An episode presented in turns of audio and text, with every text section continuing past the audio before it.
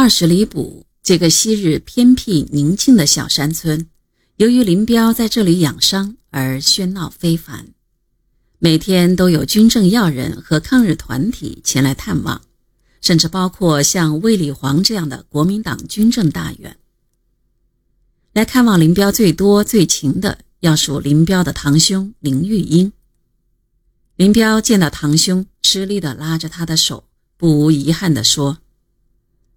日本没有打着我，却意外的被国民党的哨兵打伤了，真没有料到。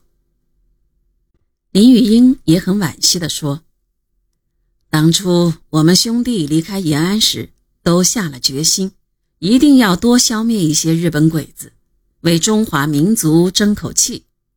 没有想到，只几个月时间，我就因病回到后方，现在你又因伤回来了。”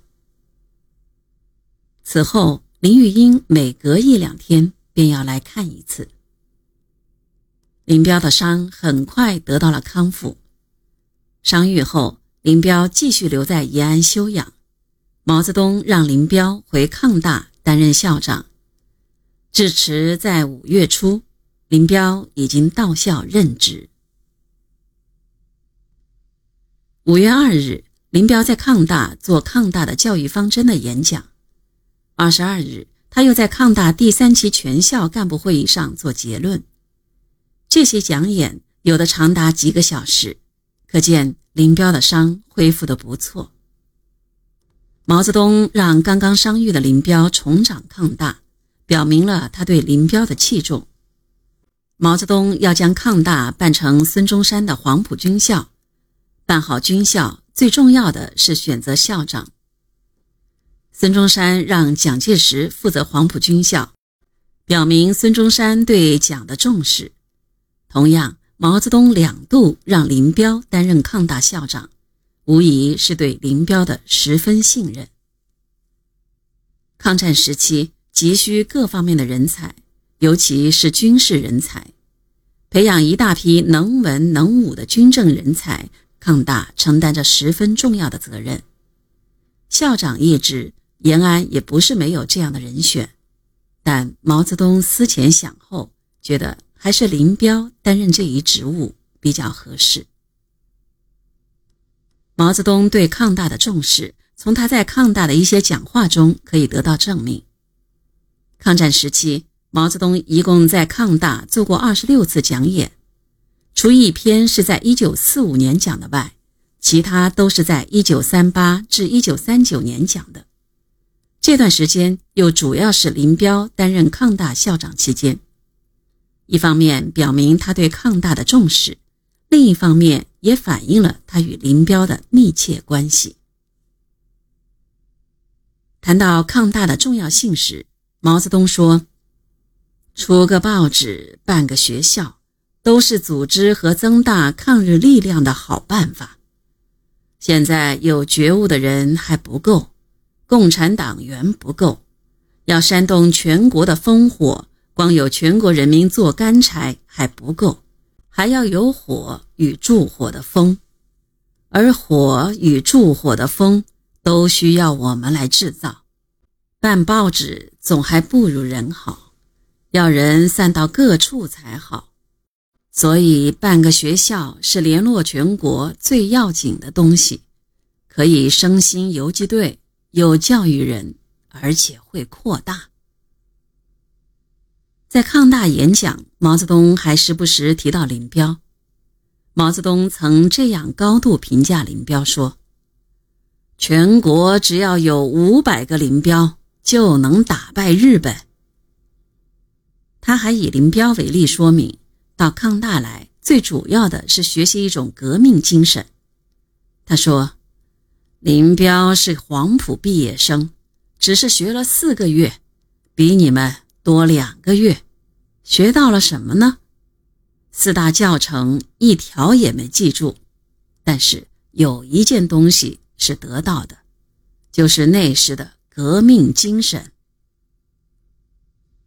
这时，毛泽东还不断从军事理论上帮助林彪。五月十四日。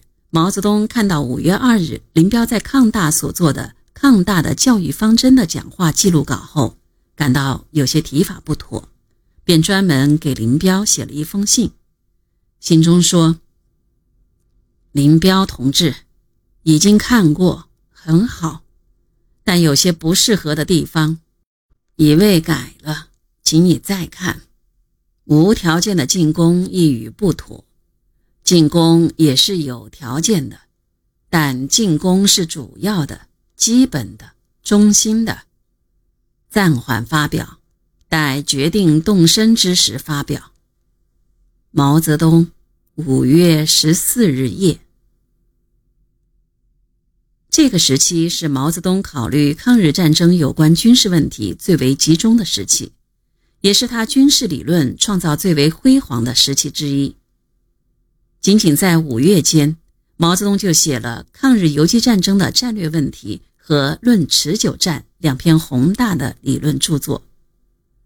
五月十三日，他批评了《大公报》否认持久战、提倡准决战的论调。十四日，他给林彪去信，谈了对无条件的进攻概念的看法。二十八日，他又在给郭化若的复信中指出，抗日战争没有战略进攻，只有战役反攻及战略反攻。